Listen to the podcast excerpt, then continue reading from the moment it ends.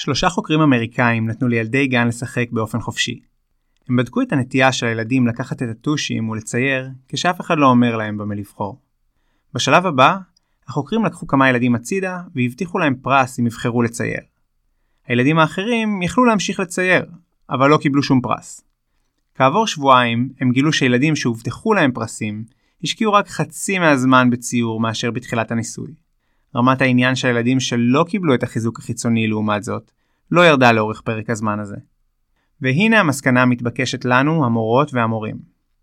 אסור לנו לתת חיזוקים חיצוניים, כי לאורך זמן הם דווקא יפגעו במוטיבציה של התלמידים שלנו, וישיגו את התוצאה ההפוכה. האמנם?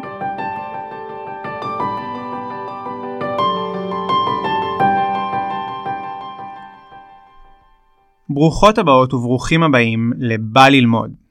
בכל אחד מפרקי ההסכת נציג כאן תיאוריה או רעיון כלשהו בנוגע ללמידה ולמוטיבציה בקרב תלמידות ותלמידים, ונדבר על הדרכים שבהן אתם, נשות חינוך ואנשי חינוך, תוכלו להשתמש בהם בשיעור הבא שלכם.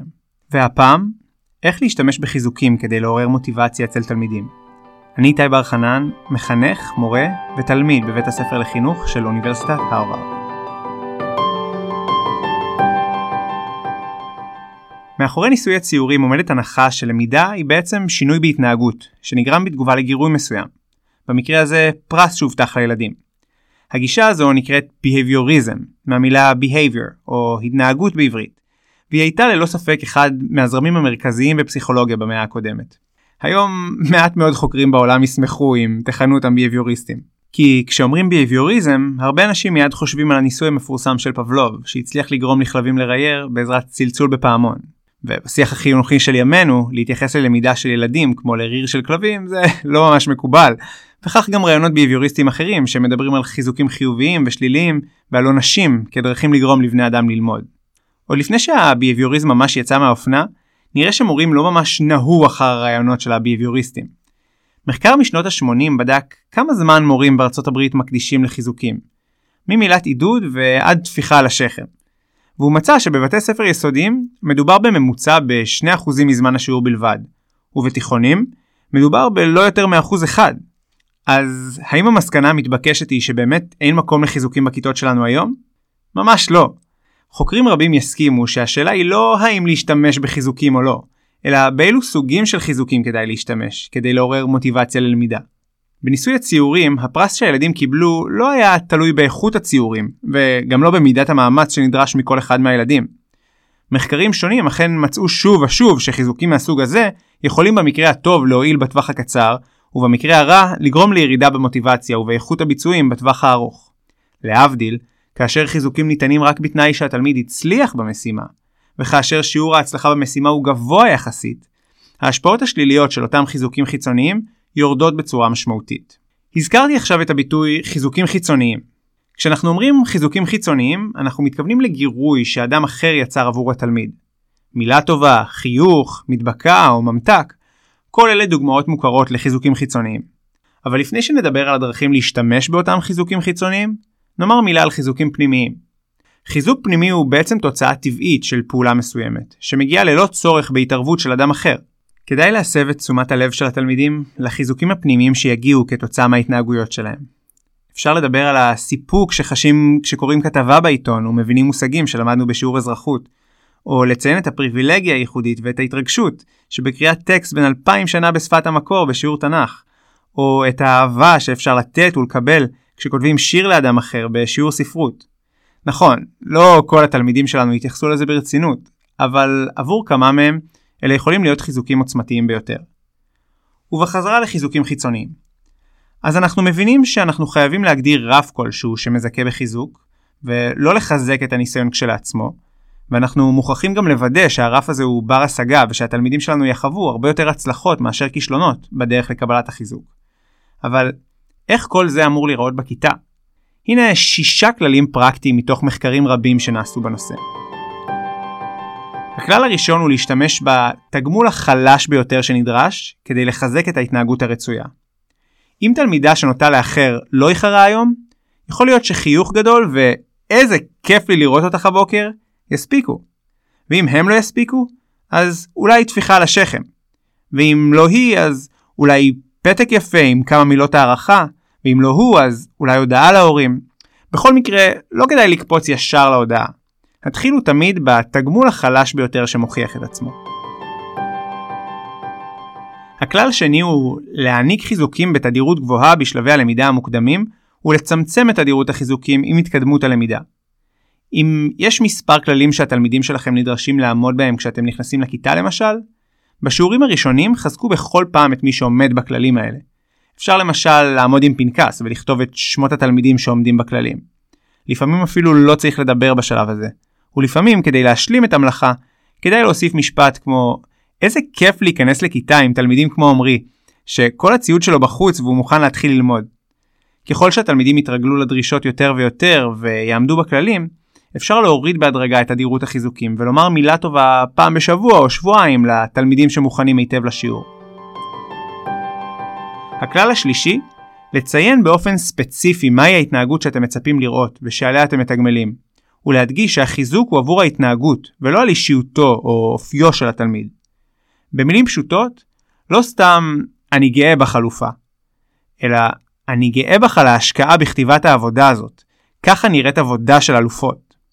כשאנחנו מנסחים ככה את המסר שלנו, אנחנו גם מבהירים בדיוק מה אנחנו מצפים לראות להבא, אבל גם לא מעמידים את התלמידה בפני סכנה שבפעם הבאה, כשהיא תצליח פחות, היא כבר לא תהיה אלופה או חכמה כפי שהיא עכשיו. הכלל הרביעי הוא אחד הכללים המפתיעים. הימנעו ככל האפשר מחוזים והסכמים בנוגע לחיזוקים. זה כלל שאולי יפתיע את רובנו, כי למי מאיתנו לא יוצא להגיד משפט בסגנון מי שיסיים לפתור את כל התרגילים יקבל כך וכך. מחקרים הראו שוב ושוב שחיזוקים עובדים הכי טוב כשהם בגדר הפתעות נעימות. והאמת היא שאנחנו יכולים לדמיין איך חיזוק בהפתעה יכולה להיות לו השפעה טובה יותר. למשל אם נגיד וואו, אחרי תשובה כל כך מושקעת ויצירתית של הקבוצה של עדן, אני חושב שלכל הקבוצה הזאת מגיעה הצטיינות היום. תהיה לכך השפעה הרבה יותר טובה מאשר אם נתנה מראש הערת הצטיינות בתשובה מושקעת. הכלל החמישי הוא כמעט מובן מאליו, ועדיין זה הכלל החשוב ביותר בנוגע לחיזוקים בעיניי, אולי מפני שאני יודע כמה אני מתקשה לעמוד בו בעצמי. הכלל הוא שצריך לתגמל רק את ההתנהגות שאנחנו רוצים שתלמידים יחזרו עליה. אם תלמידה שמתפרצת זוכה לנכון מאוד, אל תצפו שאחרים יצביעו. אם תלמיד שהפך את ההתבכיינות לענף אולימפי מקבל תמיד את מבוקשו, אפשר לצפות שבסוף נזכה בחיטה שלמה של יללנים.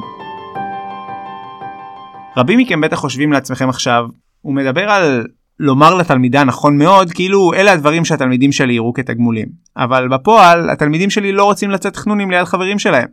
הם רוצים את ההכרה של קבוצת השווים שלהם, לא שלי. אז כן, עליתם כאן על הכלל השישי והקריטי למדי. מה שנחשב לחיזוק יעיל עבור תלמידה אחת, עשוי להיחשב להפך הגמור עבור תלמיד אחר. אז הנה הערה קטנה וכמה רעיונות פרקטיים בנוגע למציאת החיזוקים המתאימים לתלמידים שלנו. ההערה היא שכולנו, ללא יוצא מן הכלל, זקוקים להכרה ורוצים שיראו אותנו. גם מי שרק רוצה שחברים שלו יצחקו מהבדיחה שלו, רוצה כנראה גם שההורים שלו יחייכו אליו בערב ויגידו שהם קיבלו את ההודעה מכם והם גאים בו. ואחרי ההערה הזו, יש לנו הרבה דרכים להתמודד עם השוני הזה בהשפעה של חיזוקים שונים על תלמידים שונים. הנה כמה. הדרך הראשונה, שאלו את התלמידים, ואולי גם את ההורים שלהם בגילים מסוימים, מה הם היו רוצים לקבל. אפשר לתת להם לדרג, או פשוט לכתוב כל מה שירצו. סקר קטן יכול לגלות לכם עולם ומלואו של רעיונות לחיזוקים. הדרך השנייה, אפשרו בחירה בין חיזוקים. אפשר להציע לתלמידה שהצליחה להשלים את כל דף העבודה בהצלחה, לבחור בין הודעה להורים, מתנה קטנה או הערה חיובית למשל. הדרך השלישית, כלכלת הסימונים.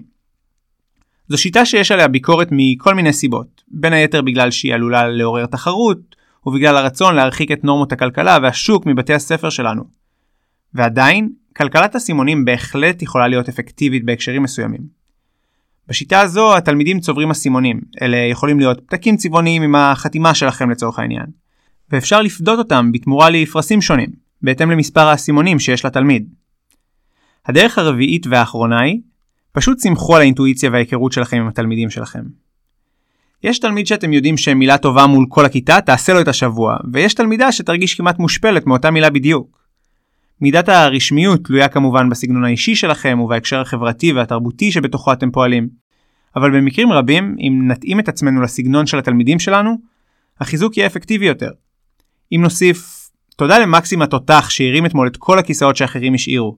או אלונה כפרה עליה דפקה לנו פה תשובה שצריך למסגר ולתלות. בואו ניתן לה כפיים. החיזוק יהיה הרבה יותר משמעותי עבור הילדים, וגם תזכו בכמה חיוכים על הבוקר. ארבע הדרכים האלה יכולות לסייע לנו לעמוד בכלל השישי והאחרון שלנו, שלפיו החיזוקים שלנו צריכים להתאים לתלמידים שלנו. או במילים אחרות, אל תניחו שחיזוק מסוים הוא אכן חיזוק, עד שתבדקו ותראו שהוא אכן גורם לתלמידים שלכם לחזור על אותן ההתנהגויות. אז אלה היו שישה כללים מבוססי מחקר על השימוש בחיזוקים כדי לעורר מוטיבציה ולגרום לתלמידים ללמוד. B.F. סקינר, אחד מאבות הביהביוריזם שפעל כאן בהרווארד, טען שבארבע השנים הראשונות של הוראת חשבון, מורה אפקטיבי יצטרך להשתמש בכ-25 אלף חיזוקים. אז נראה לי שכדאי שנתחיל היום. אם בא לכם ללמוד עוד על חיזוקים, היכנסו לאתר של בא ללמוד, ותמצאו שם את רשימת המאמרים והספרים שעליהם מבוסס הפרק הזה.